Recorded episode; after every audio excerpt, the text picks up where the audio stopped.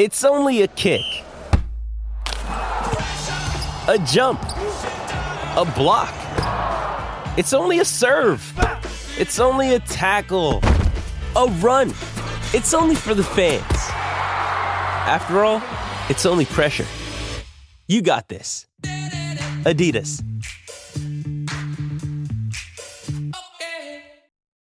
This episode is brought to you by Shopify. Whether you're selling a little or a lot, Shopify helps you do your thing, however you cha-ching. From the launch your online shop stage, all the way to the we just hit a million orders stage. No matter what stage you're in, Shopify's there to help you grow. Sign up for a one dollar per month trial period at shopify.com slash special offer, all lowercase. That's shopify.com slash special offer. At Evernorth Health Services, we believe costs shouldn't get in the way of life-changing care, and we're doing everything in our power to make it possible. Behavioral health solutions that also keep your projections at their best? It's possible. Pharmacy benefits that benefit your bottom line? It's possible. Complex specialty care that cares about your R O I? It's possible. Because we're already doing it. All while saving businesses billions. That's Wonder made possible. Learn more at evernorth.com slash wonder.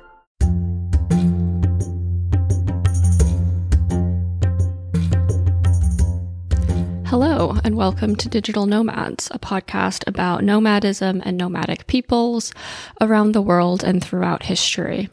I'm your host, Maggie, and this episode is about different types of nomadism, the subsistence methods of nomads, and the characteristics that can lead a group of people to be defined as nomadic. It's a bit of Nomads one oh one, um, but I think it's important to define who we talk about when we talk about nomads and why. So, broadly defined, there are three types of nomads: traders, hunter-gatherers, and herders, also called pastoralists. And this sounds simple enough, but of course, right off the bat, we are getting into a niche academic dispute, the best kind, which is that depending on who you ask, there's some disagreement over which of those categories constitutes the real nomads. So if you ask someone who studies pastoral nomadism, they might tell you that pastoralists are the only real nomads or true nomads or pure nomads. And I find this to be a pretty unproductive distinction uh, that's based in some pretty opaque anthropological hair splitting. And this is my podcast and I do what I want. So I'm going to be considering and talking about all three types of nomads as equally deserving of being called nomadic. But you are more than welcome to fight with me about this. That being said, I think part of the reason that some in the anthropological community want to narrow the scope of the definition of nomadism a bit is because that label is sometimes too widely applied.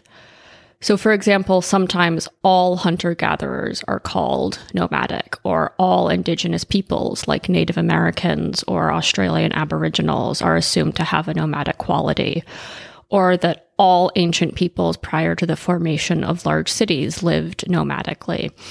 And those sorts of assumptions about and depictions of the past tend to distort and do a disservice to our understanding of both actual nomadism as well as of non-nomads who are sometimes mistakenly painted with that brush. So, what are the criteria by which we can define and identify nomadism? So one is that a nomad is anyone who leads a mobile way of life by moving around frequently. So some nomads, depending on their needs and the season, may relocate as often as every day or every few days, while others, again, depending on their needs and on the season, may move on semi-annually or seasonally. And another criterion that isn't one hundred percent universally applicable, but I think is often still useful to keep in mind, is that nomads generally tend to live in temporary and portable housing, whether that be tents or simple huts that can be disassembled, relocated, and reassembled in a new location, or, for example, a caravan or a boat that also acts as the nomad's form of transportation. Now, I want to stress that this doesn't necessarily mean that nomads never use or inhabit or construct permanent buildings. Um, it's one of my number one pet peeves when people talk about nomads and permanent architecture as being mutually exclusive. But as I now talk more about the different types of nomadism and what they look like in practice, we'll see how temporary habitation is usually the most practical and resource efficient for a nomad.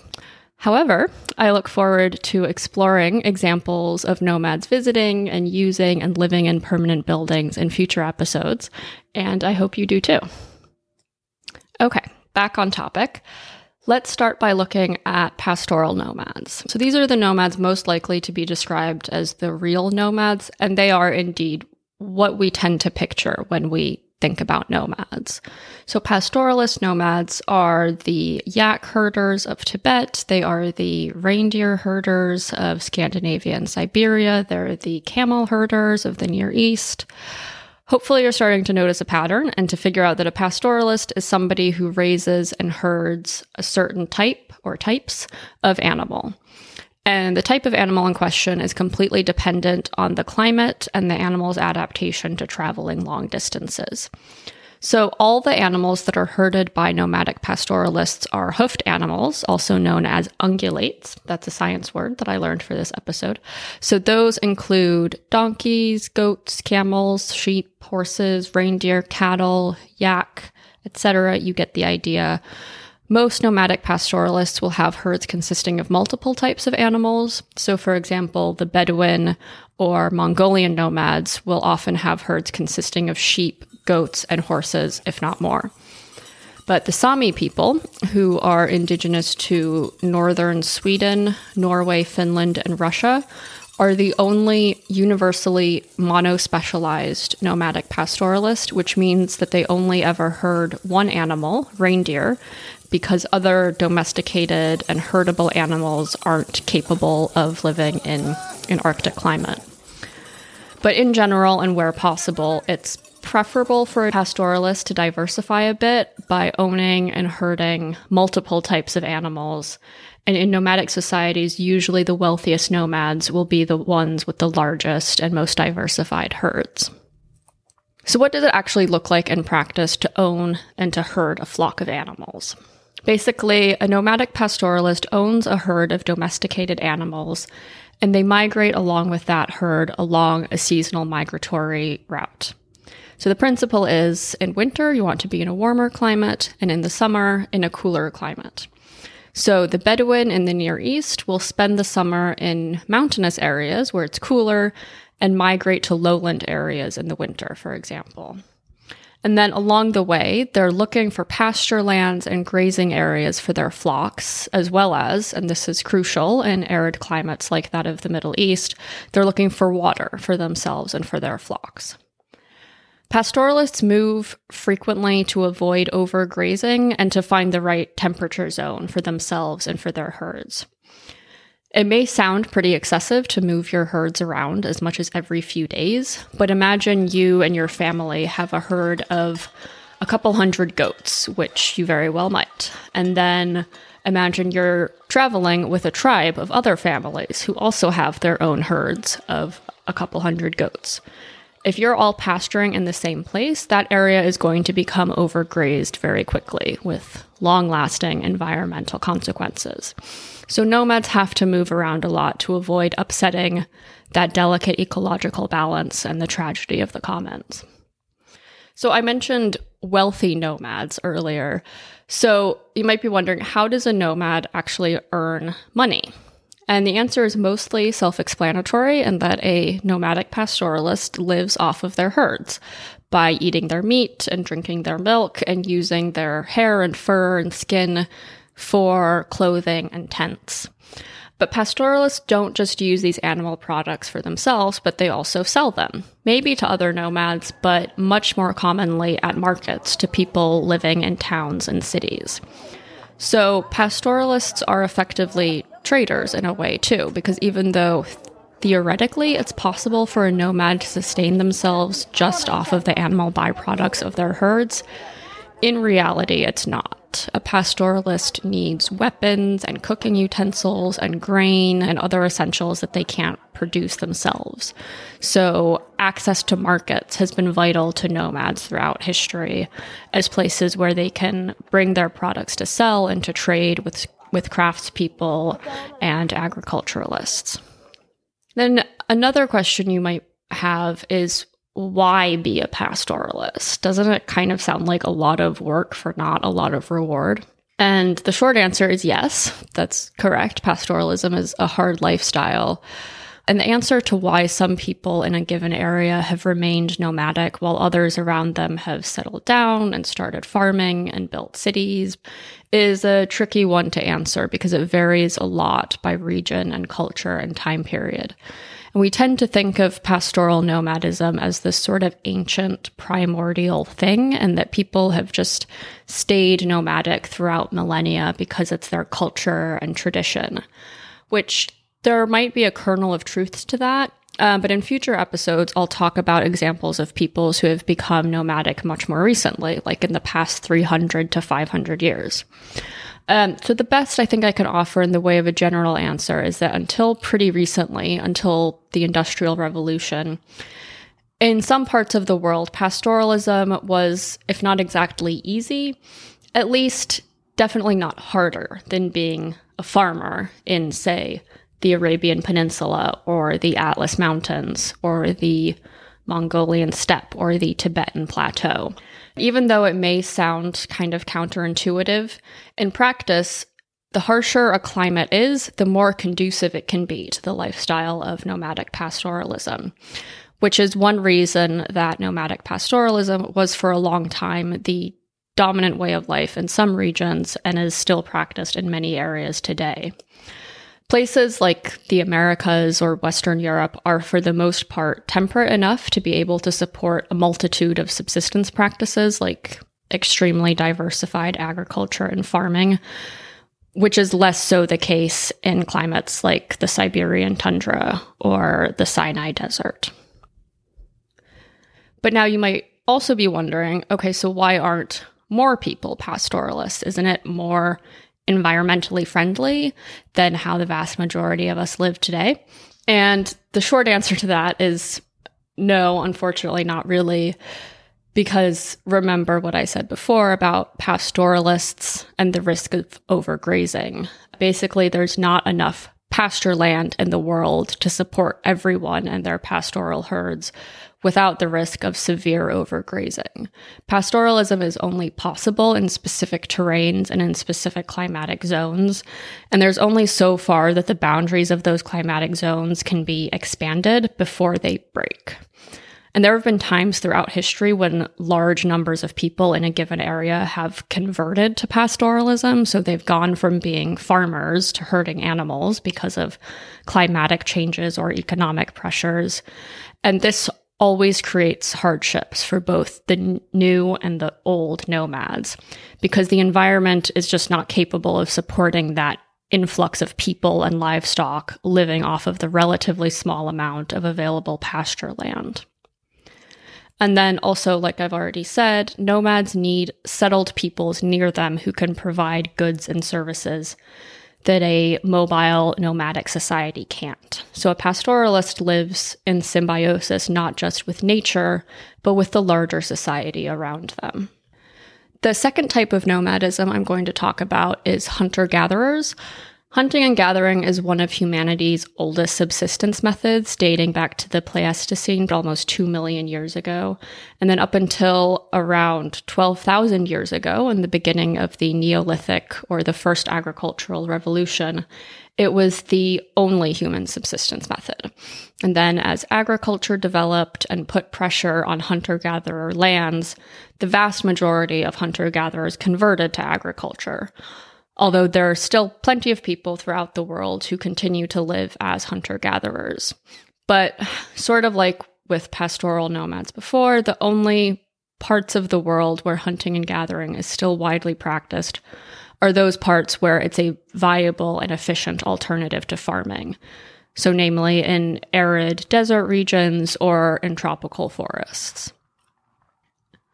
And again, like I talked about with pastoral nomads, basically since the Industrial Revolution, hunting and gathering has come even more under pressure and has become increasingly untenable as a lifestyle due to changing environmental conditions and the disappearance of animals in the wild. I feel like we probably all learned about hunting and gathering in elementary school and have at least an idea of what it entails, so I won't belabor it. Uh, but basically, hunting and gathering could more concisely be summed up as foraging or searching out wild food resources, both plant and animal.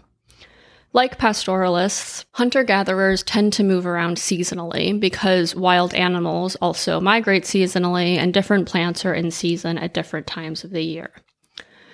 So the key difference between pastoralists and hunter-gatherers is that pastoralists own domesticated animals, which they migrate with. And hunter-gatherers also migrate alongside animals, but without the domestication and ownership of them. The key word in there is ownership, because hunter-gatherers own so little, even in comparison to pastoralists, they have even less leverage and power when it comes to interactions with sedentary peoples.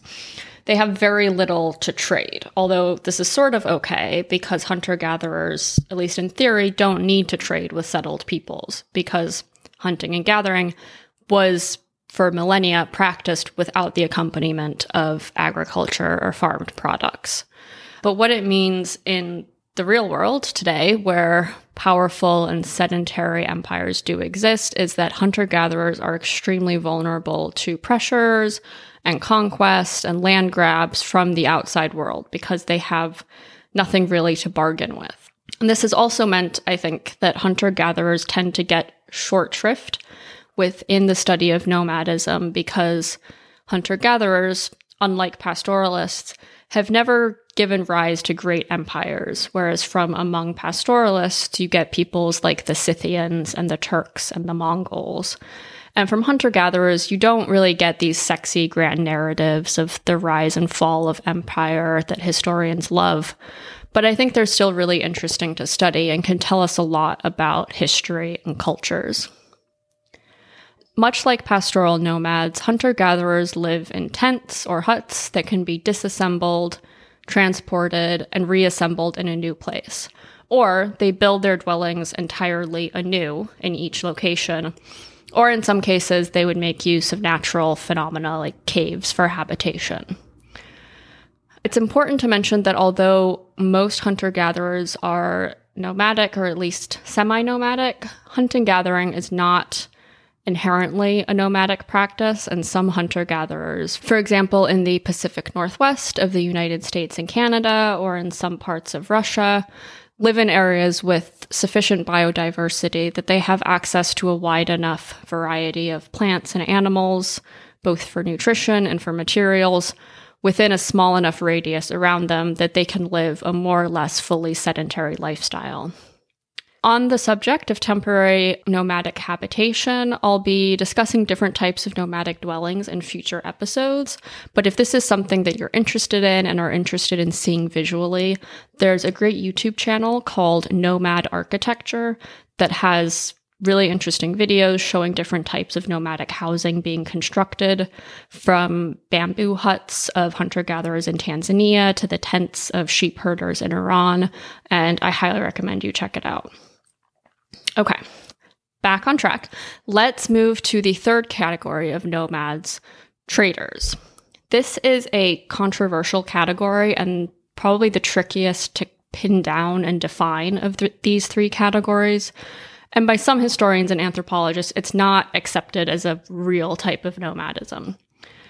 And even the terminology that I'm using here, trader nomad, is sort of my own terminology because there isn't a widely accepted or used term for these type of nomads. In English, they're sometimes called tinkers, which is considered offensive, um, but they're also sometimes called travelers, like the Irish or Scottish travelers, or peripatetic nomads. I find these terms a bit unhelpful because traveling and peripatetic is sort of inherent to all types of nomadism. So I like the word trader for this category, although it's also not completely without potential for confusion because, as I've said, other types of nomads practice and rely on trading as well. But the difference is that trader nomads are nomads who don't practice any kind of hunting or herding or animal husbandry, because they live in and travel between towns and cities plying some sort of trade, like metalworking and metal repair or the making and selling of other types of handicrafts. And they tend to live and travel in caravans and wagons that were usually drawn by horses or other draft animals until the advent of the motor. Trader nomads are primarily found in India, Turkey, Afghanistan, Iran, and Europe. Um, so, for example, these are the Roma people who have lived throughout Europe since the Middle Ages, the Irish and Scottish travelers, like I mentioned before. There's a group of trader nomads indigenous to Spain called the Mercheros, who are also known for making and selling metalworked goods.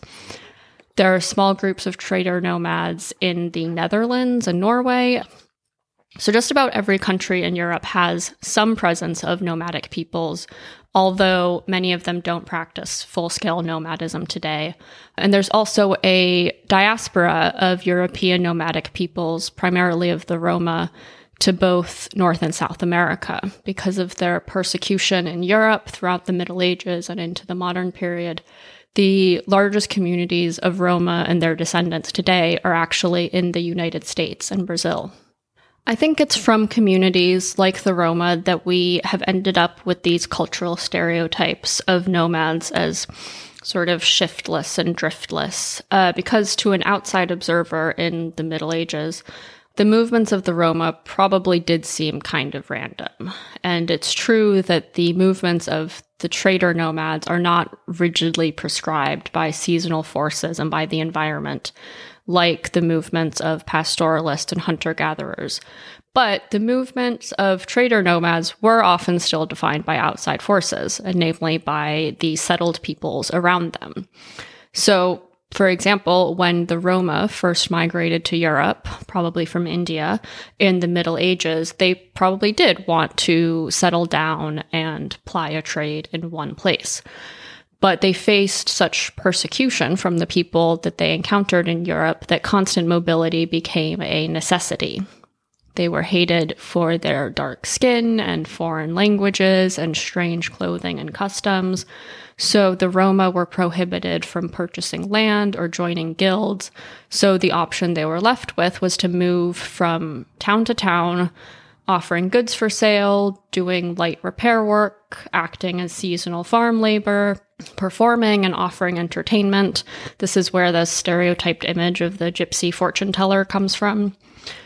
Uh, and they were most successful economically in small, remote communities distant from large markets, where they carved out a niche for themselves by bringing services directly to townspeople who occasionally needed to buy new cooking utensils or have their shoes repaired. But of course, then there's only so much money that the Roma and other trader nomads would have been able to make from those small remote communities. So much like pastoralists and their herds, they would need to move on once the well had run dry. And then in many cases also, they were run out of town by townspeople who disliked and distrusted the Roma and the stereotypes that came with them of criminality and vagrancy and witchcraft. The trader nomads have been heavily discriminated against throughout their history, in large part because of their proximity to sedentary peoples, because they live in towns and make their living off of sedentary peoples. And even though when we hear nomadic, we think it entails a greater degree of freedom and autonomy, trader nomads don't actually have that because they're fully dependent on access to settled peoples who need and can pay for the services they offer and goods they sell. So trader nomads don't really have that semi-self-sufficiency that pastoralists have, let alone the full self-sufficiency that hunter-gatherers can have. And I've already talked a bit in this episode about sedentaries and settled peoples and the varying degrees to which nomadic peoples rely on them. And this is really the question in the study of nomadic peoples, and actually in the history of non-nomadic peoples, is how those two groups have interacted with each other throughout history. What is the difference between them? How do they interact? What are their relationships?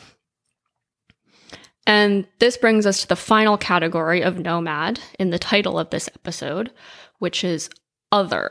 And there is officially no other nomadic category. And I don't mean this as a sort of catch-all for nomadic peoples who don't fit neatly into one of the three former categories. But what I want to convey is the point that very few nomadic groups, especially in the present day, fit neatly into one of those three aforementioned categories. You can have nomads who used to be hunter-gatherers and converted to pastoralism, or vice versa, and where elements of both hunting and gathering and pastoralism might still be present.